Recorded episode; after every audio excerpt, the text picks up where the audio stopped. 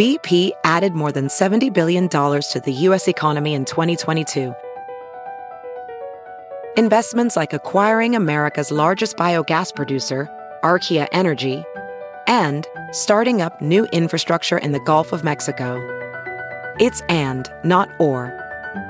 See what doing both means for energy nationwide at bp.com slash investing in America.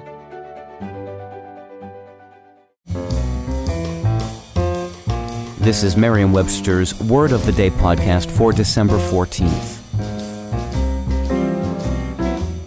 Brought to you by the new Merriam-Webster's Advanced Learners English Dictionary, designed for students and teachers of English as a second language. Learn more at learnersdictionary.com.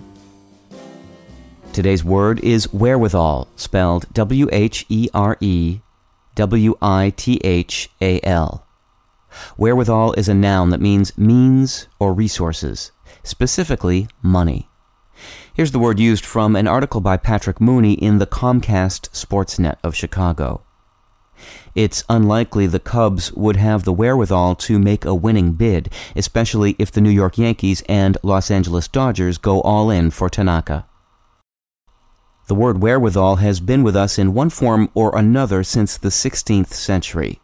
It comes from the words where and withal, meaning with, and it has been used as a conjunction meaning with or by means of which, and a pronoun meaning that with or by which.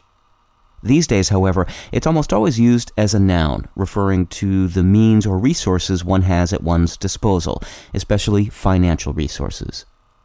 I'm Peter Sokolowski with your word of the day. Visit the all new learnersdictionary.com, the ultimate online home for teachers and learners of English. A free online dictionary, audio pronunciations, custom study lists, and interactive exercises are available now at learnersdictionary.com.